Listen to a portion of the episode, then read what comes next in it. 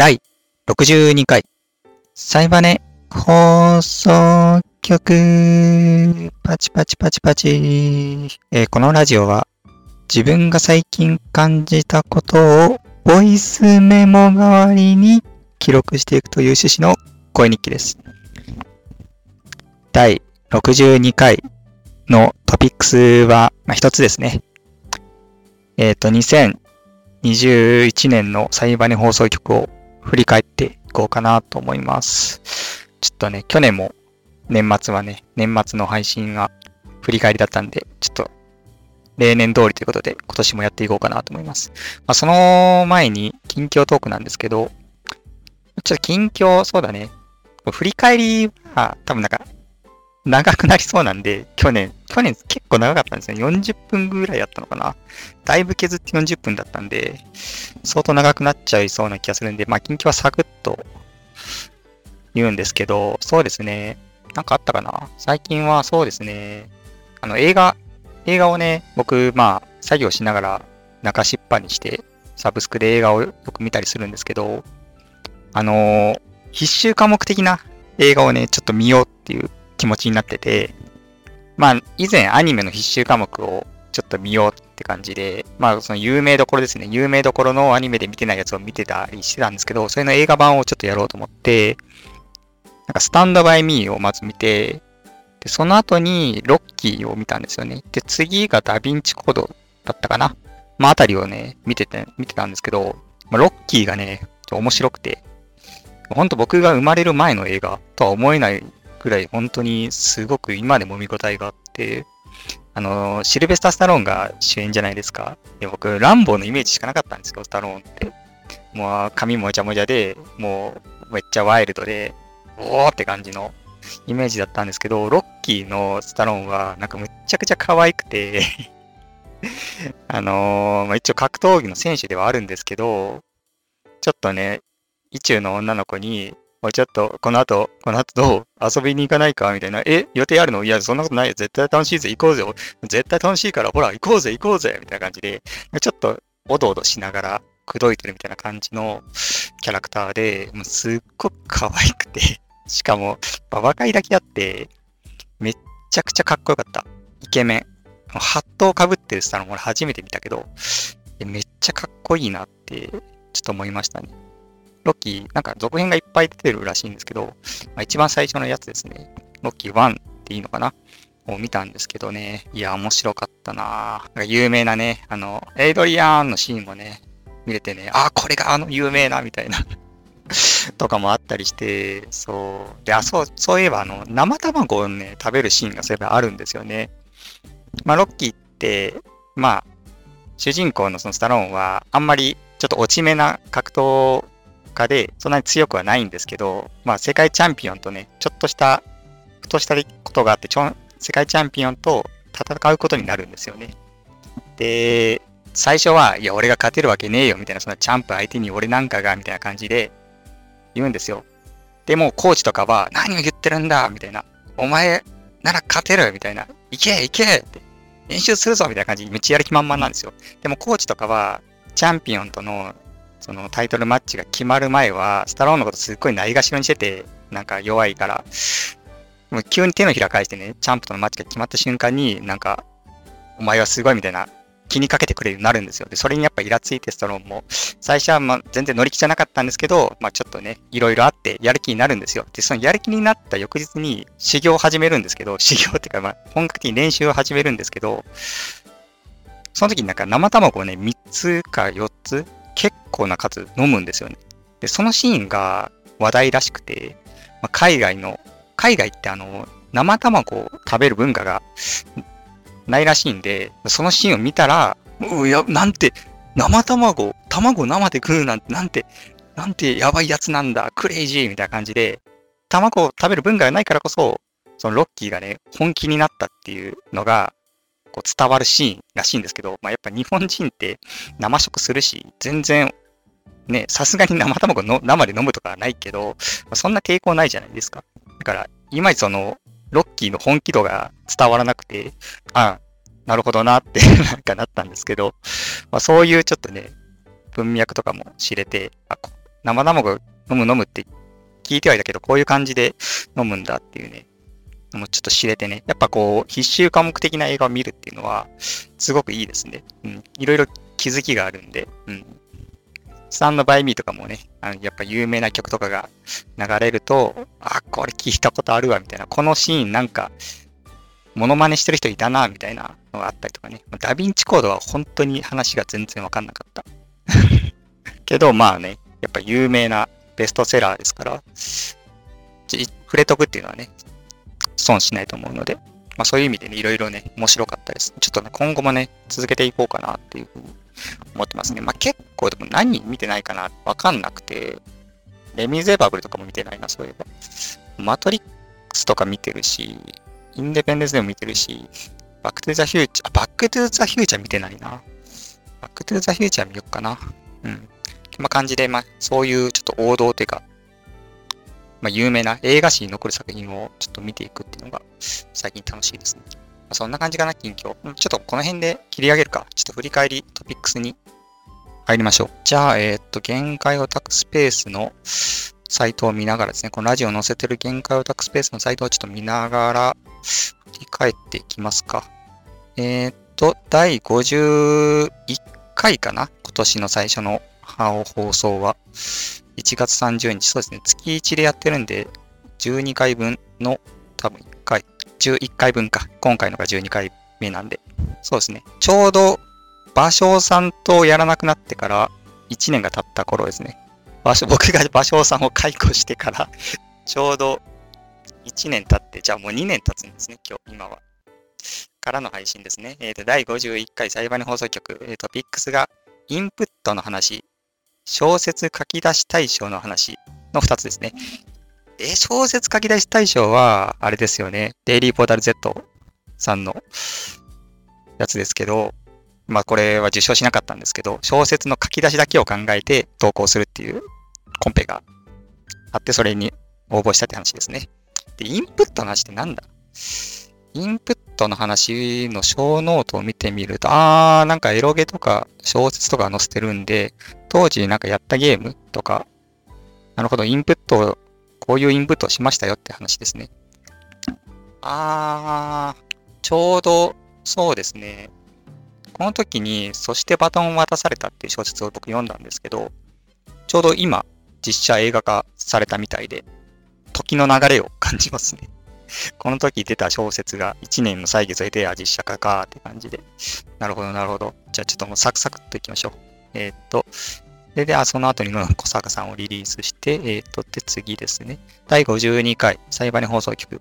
えー、小坂さんリマスター化の話と、えっと、春のパン祭りの話。なるほど。小坂さんリマスター化は2月なんですね、今年の。僕が作ったノベルゲームですね。で、え、っと、次の春のパン祭りか。これは確かあれか。コロナ禍で全然祭りが開催されなくて、世の中。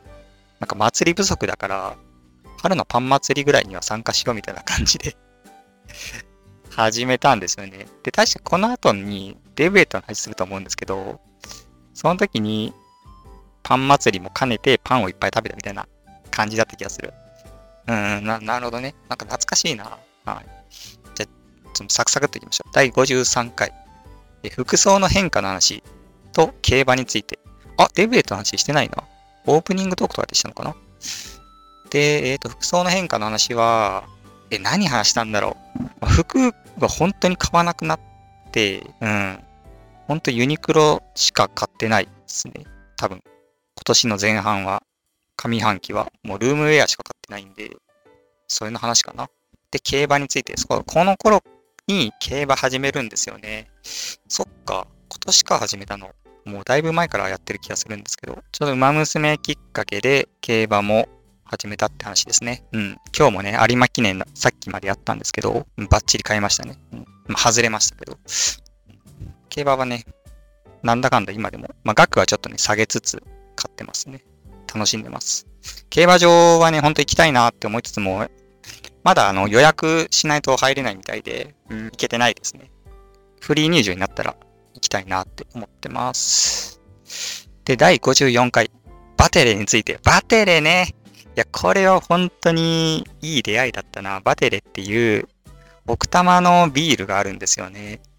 うん、それが本当にバテレを通じた、まあ味はもちろんなんですですけど、そのバテレっていうビールを通した体験そのものが素晴らしくて、その話ですね。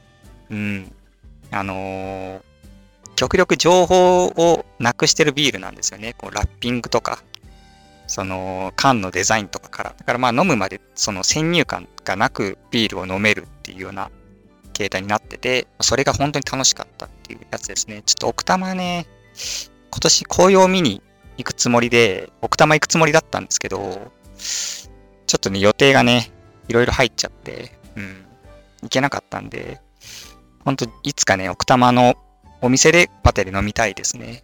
あの、僕は通販でしか飲んだことないので、で通販ね、すぐ売り切れちゃうんですよね。もう毎日ホームページチェックして、いつ入るかわからないんで、それチェックしとかないと、ほんとすぐソールドアウトってなっちゃうんで、なかなかね、買えないんで、うん、いつかお店に行きたいなって感じですね。はい。で、第55回は、占いを気にするかについてと、麺類について。これはあれですね、トークテーマルーレットでを使って決まったトークテーマを喋ったやつですね。占いね。占いは何に話したっけな？タロット占いの話をしたのかな？確か。うん。で、麺類は、麺類 何話したんだ？俺、麺類について。覚えてねえな。ただ僕、ラーメンをほんと食べないんですよね。お店で。うーん。やっぱ男といえばラーメンって感じなんですけど、いや、本当にラーメン屋は行かないな。ラオウばっかり食べてるんで。うん。でもまあ、蕎麦とうどんなら、うどんが好きみたいな話をしたのかな確か。まあでも蕎麦にも置かれてますよみたいな、そんな薄い話、浅い話をしてた気がします。で、第56回は、えー、っと、ピックアップ注文を使った話と、海鮮丼の店で蕎麦を食べる話。なるほど。えっ、と、ピックアップ注文はね、そうですね。注文、スマホで注文してて店に取り行くだけっていうシステムの注文ですね。これはマジで便利で、今でも使ってますね。ピックアップ注文。もうこれなしでは、バーガーキングに俺はもう行けないっすね。今は。うーん。もうピックアップ注文か出前館かって感じですね。うん。今は。で、二つ目が海鮮丼のお店で蕎麦を食べる話。そうですね。これは小田原かな？確か。なんか法事で小田原に行ったんですよね。確か小田原だったと思う。で、まあそこでね、海鮮のごちそうになったんですけど、ちょっと僕が車用意して、食欲がなさすぎて、ちょっと生魚食えるような状態じゃなかったんで、蕎麦を食べたっていう話ですね。で、なんでこんなとこに蕎麦あるんだろうって思いながら、もう、そう、そう海鮮丼の店で蕎麦売る理由って何なんだって今まで思ってたけど、あ俺みたいなね、体調悪い人用にあるんだっていう気づきを得たっていうま本当にそういう理由なのか知らないけど、そういう発見があったっていう話ですね。で、第57回が、えトークテーマルーレットについて。え、何かトークテーマルーレットの内容がわかんない。内容書いてないぞ。内容書いてないけど、ショーノート見ると、壁美人とかダルトンとか書いてあるんで、あ、模様替えをこの時してた時期ですね。いや、模様替えね。皆さんって模様替えってどのぐらいします？どのぐらいの頻度で？僕はね、あの、月1ぐらいでやるんですよ、模様替えを。むちゃくちゃ好きで、模様替えが。うん。インテリアがすごい好きで、あれこれ配置を試行錯誤している時間が本当にたまらなく好きなんですよね。うん。なので、めちゃくちゃ高頻度でやるんですけど、まあ、最近はね、もう、やり尽くしちゃって なんかレイアウトを、もうね、固定化しちゃってるんですけど、この頃ね、またいろいろ家具とかの、まあ、YouTuber の家具動画とかを見て、インテリア動画とかを見て、結構触発されて、いろいろやってた時期ですね、きっと。うん。そうで、で、次が第58回、散歩しながらラジオ。8月の配信ですね。散歩しながら8月かあれ。なんか外で撮ったんですよね、早朝に。スマホで。この頃は確か、豆乳を飲み始めたみたいな話をしていた気がするな。うん。豆乳はもう飲んでないですね。うん。最近はあの、ボスのフルーツティーを毎日飲んでます。はい。って感じで、えー、っと、第59回9月末の配信は、ワクチン接種した話一人用ゲームやってる話。あ、なるほど。ワクチン接種。え、ワクチン接種って、ああ、コロナワクチンか。そうですね。だいたい7月と8月に打ってって感じですね。で、3回目の案内もまだ来てないのかな？まだ来てないですね。僕は。3回目どうなるんだろう？まあ、1回と2回目打ってフルチンにはなったんですけど、3回目打ったらなん、フルチンじゃなくて何て言うんだろう？もうそれ以上なくない？と、まあ、えっ、ー、と、あとは一人用ゲームやってる話ですね。えっ、ー、と、夏のカナダとか、場所さんに勧められたインサイドとか、リトルナイトメアとか、まあ、いろいろやってましたってやつね。なるほど。で、次が第60回。PCR 検査した話。鍵なくした話。あ、これがあれか。あのー、ノロウイルスにかかった時の話か。そうですね。で、あ、白い砂のアクアトープのを見てるって話をしてますね。衝動のノード見る限り。アクアトープね、完結して、今は、もう全話見ましたね。いい話でしたね、やっぱり。PA ワークス、いい話ですね。絵、絵がほんと綺麗。てか、なんか水族館の水槽のシーンとか、魚がうわーって泳いでるんですけど、いや、あれすごいよね。あのシーンを惜しげもなく使える。3D っぽい見た目ではあるんですけど、いや、あれもモデルも作るの大変だったろうなっていう、ねうん、なんか、絵が、絵がやっぱすごい持つっていう印象で、魚がいっぱい泳いでると、うん、本当に画面が綺麗だったなっていう感じですね。あとは、えー、っとあ、ゴルゴルのツイッターアカウントが載ってるってことは、間違い探しの絵を描き始めたっていう話をしたのかな。うん。まあ今、ちょっとね、ペースは落ちてきてるんですけど、ですけど月1ぐらいで描けたらいいなと思ってて、うん。ちょっとね、今日もね、この後描こうかなっていうふうに思ってます。12月まだ投稿してないんで、なんか冬っぽい絵を描けたらいいなって思ってますね。で、えっと、鍵なくした話、二つ目。鍵はね、ほんと見つかってよかったな。いや、物をなくすって僕ね、めったにしないんですけど、この時は、あの、まあ、ラジオでも話したかもしれないですけど、久々に出かけたんですよね。うん。なので、まあ、普通出かけるときって、こう、財布の場所とか、財布は、ま、右ポケットに入れるとか、まあ、鍵は、カバンのここに入れるとかって、なんか、物の場所って決まってるじゃないですか、大体皆さん。毎日出かけるときって。でも、この時は久々に出かけたので、その、物の位置を完全に忘れたんですよね。忘れたし、決まってなかったんですよ。リセットされた状態だったので、あんまり、その、どこにも何を入れたかっていうのを頭の中に入ってなくて、その鍵の管理っていうのがおろそかになってて、うーん、なので、まあ、普段入れないようなコートの内ポケット、胸ポケットかに確か入れてたんですけど、まあ、コートを脱いだ時にそれが落ちちゃったっていう感じで、うん、なくしちゃったんですよね。落としちゃったんですよね。まあ見つかってよかったですけど、ちょっとね、久々にやっぱ出かけたりとかするときは、うん、ちゃんとね、物を落とさない、チャックの ついてるものの中に入れるとか、ちょっとね、気をつけないといけないなというふうに、ちょっと戒めになりましたね、これは。で、第60回が以上で、第60、ん第60回じゃないか。第、今のが？第60回か。ああ、合ってるじゃん。で、次が第61回。あ、これが最後ですね。店員に喋りかけられた話。まあ、これは記憶に新しいので、記憶に新しいと言いながらもう何喋ったか、うん、ほぼほぼ覚えてないですけど、えー、なんだっけな。あ、あれか。えっ、ー、と、あの、あれだ。なんだっけ。えー、わかんない。なんだっけ。パブリック東京か。パブリック東京で店員さんに話しかけられた話だったかな。ユナイテッド東京だったかな。ま、どっちか忘れたけど。えっと、横浜のルミネで話しかけられたやつですね。服はね、本当になんか、最初、あの、上半期服買わなくなったっていう話をしてたんですけど、最近はめっちゃ買ってますね。もう、うん、今日も買ったし、なんなら、さっき さっき買いに行って今帰りですし、一昨日も買ったかな。先週も買ったし、でも今はね、古着屋さんに行くのがね、めちゃくちゃ楽しい。古着屋さん。以前このラジオでも、古着屋さんおすすめですよっていうコメントいただいて、その時は、いや、僕まだ古着は、なんか、その域まで達してないですみたいな。なんかちょっと上級者な気がして、古着屋に行けてないんですよって話してた気がするんですけど、もう最近はね、本当に古着屋が楽しい。うん。何が楽しいって、やっぱいろんなブランドが一箇所に集まってるっていうところ。確かその前回のラジオで、今は服を見るのが楽し楽しいと、楽しくて仕方ないっていう、混毛比率とか見るのが仕方がないっていう話をね、してたと思うんですけど、その服を見る場として古着屋っていうのがマジでマストなんですよね。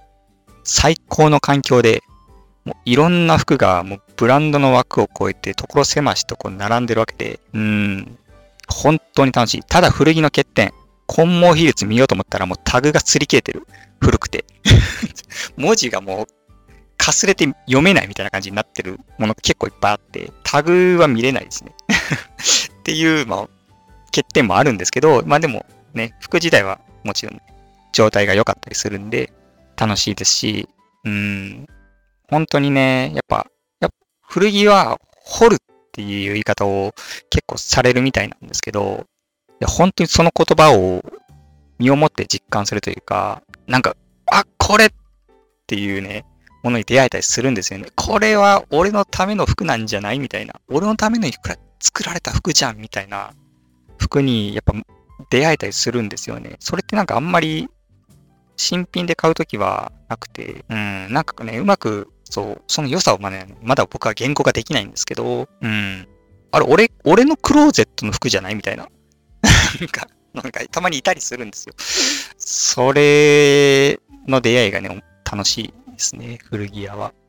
なので、本当に、今ね、渋谷の古着屋をちょっと見て回ったのと、あと立川の古着屋を見て回ったぐらいで、そんなにまだ、いわゆる古着屋のメッカと言われるような、下北沢とか、まあ、高円寺とか、その辺はちょっとまだね、おじげ、物おじが あってというか、ちょっと上級者のイメージあるんで、いけてないんですけど、後々ね、ちょっと開拓していきたいなっていうふうに思ってますね。うん。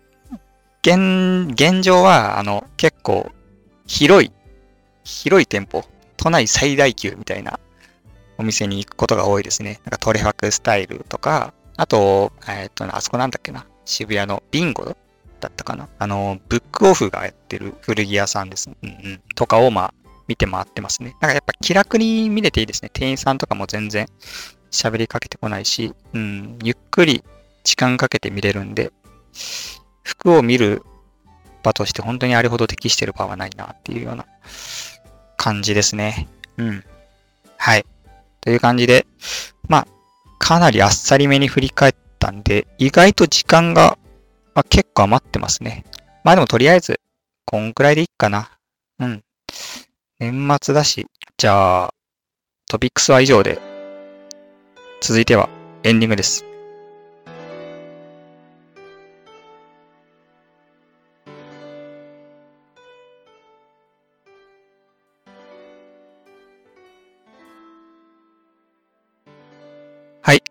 ンディングです。えー、第62回聞いてくださった方、ありがとうございます。えー、っと、そうですね。月1更新ペースに、まあ、なって、まあ、だいぶ安定してきたなって感じですね、このラジオも。だいたいまあ、月の年、月末に更新してるんですけど、まあ、今んとこ全然ね、収録が負担にもなってないですし、楽しくやれてるんで、まあ、こんな感じで来年も続けていけたらいいなっていうふうに思ってます。まあ、良ければ聞いてくださると嬉しいですね、今後も。えー、っと、そうですね。まあ、他、あ、そういえば近況トークンに言うの忘れてたんですけど、あの、ゲームをそういえばリリースしました。えー、っとね、日陰のひまり、サン・イン・ザ・シェイドっていうね、僕のノベルゲーム2作目、小坂さんに続き、2作目がね、制作期間11ヶ月ぐらいかなうん、期間的には。かけて、ようやく完成しまして、ようやくリリースってことでね、まあ、良ければ、まあ、プレイしてみてください。まあ、ゲームという風に見え打ってはいるんですけど、選択肢もなくて、ただの一本道なんで、本当読み物ですね。ゲーム性は一切ないんですけど、まあ2時間程度でね、読み終わる内容になってますので、まあ、2時間余裕ある方は、ぜひともやっていただけると嬉しいなって感じですね。今回本当に難産でしたね。うん、ちょっとまあ、作品の話をしようかなと思うんですけど、うーん、ネタバレのない範囲で。あの、その前作の小坂さんは、シナリオ自体は1週間でできてるんですよ。うん。で、なんでそんな早かったかっていうと、結構ね、僕の体験を元にしてる部分が多いんですよね。まあ僕はなんか、麻薬飲んでないんですけど、別に そう、ちょっとね、あの、覚醒剤の話なんで、小坂さんは。覚醒剤を飲んで幻覚を見るみたいな話なんですけど、まあ僕は覚醒剤を飲んでないんですけど、もちろん。幻覚を見ていた時期はあって、まあそれをもとにね、その体験をもとにシナリオを書いてるんで、まあ難しいことはしてないんですよ。あったことを書いてるだけみたいな感じ、もちろんフィクションの部分はもちろんたくさんあるんですけど、まあ0を1にする作業というよりは、まあ1を100にする作業だったので、まあ滞りなくスムーズに1週間で書き切れたんですけど、今回のね、日陰のひまり、サインザ、えっ、ー、と、インザシェイドは、ちょっとあやふやなんですけど、日陰のひまりは、いや、本当にね、0からのスタート。0を1にする作業が本当に大変でね、もう無から有を作ることの難しさを本当身をもって痛感して、結果まあ、11ヶ月もかかってしまったと。シナリオをね、本当に何回も書き直したんですよね。3回ぐらい。もう原型ないんですよね。もはや。完成したやつは、初期プロットと比べると。うん。調律師がピアノを直すみたいな。調律師の息子がピアノを直すっていうところは変わってないんですけど、まあ、ヒロインのキャラデザー4回ぐらい変わったし、ヒロインの話、性格とかも、登場キャラとかもほぼほぼ一新されて、うん、なんか難しかったって感じですね。だから本当に世の物語を作ってる人たち、例えば小説家とかって本当にすごいんだなっていうふうに、うん、思いましたね。その時代に合わせて話を作ったりするわけじゃないですか。売れてる人たちって。そんなんできるわけねえなって思いましたね、僕は。うん。本当にすごいなっていうふうに思いました。まあ、制作の話はまあそんくらいかな。で、まあ、次回作ね、どうしよっかなと思ってて、まあ、年に1個継続的に出していきたいなとは思ってはいるんですけど、今のところ未定ですね。なんか作りたい話もないし、どうしよっかなっていう感じですね。うん。まあ、作りたいですけどね。毎年一本なんか恒例として出していくような形にしたいですね。やっぱ継続することが大事だなっていうふうに僕はね、思ってるんで。まあ、このラジオもそうですし、まあ、何事もね、よく言ってますけど、継続が大事。内容は何でもいいから、とりあえず、とりあえず継続しろっていうのを僕は結構ね、人生の、なんだろう、指針として掲げていることの一つなので、まあ、継続できたらいいなって感じですね。という感じで、えっ、と、じゃあ、以上で終わろうかな。第62回聞いてくださった方ありがとうございました。では、良いお年を。